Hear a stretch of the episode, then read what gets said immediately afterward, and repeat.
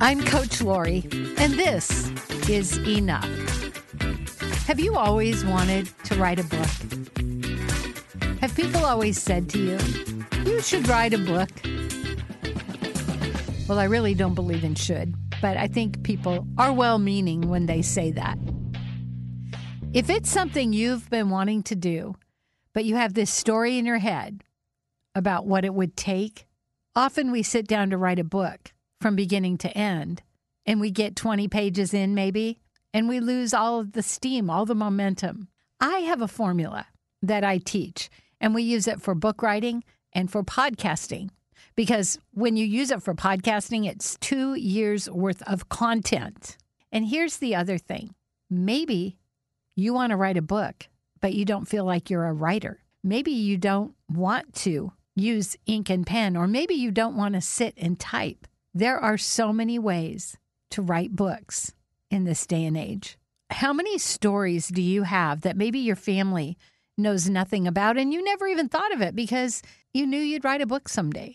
To leave our legacy, we live a legacy. And if we don't write it down or if we don't record it, it dies when we die. The urgency I feel is because I lost a friend who was going to write a book, maybe next week maybe next month. I did a meme of a really old person saying, I'm going to write that book tomorrow.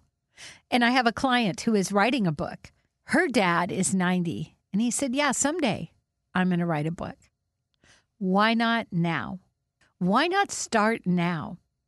Because even if you don't get to the place where you actually publish it, which is probably not as hard as you think it is, at least you're leaving that legacy for your family. You have put something down, whether it's written, typed, or spoken, or even videoed.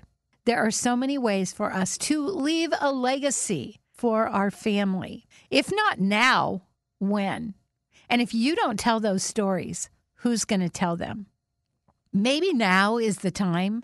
Maybe you can let go of all those stories you have in your head of what it means to write a book people always say to me, Well, I got to sit down for an hour a day. No, you don't.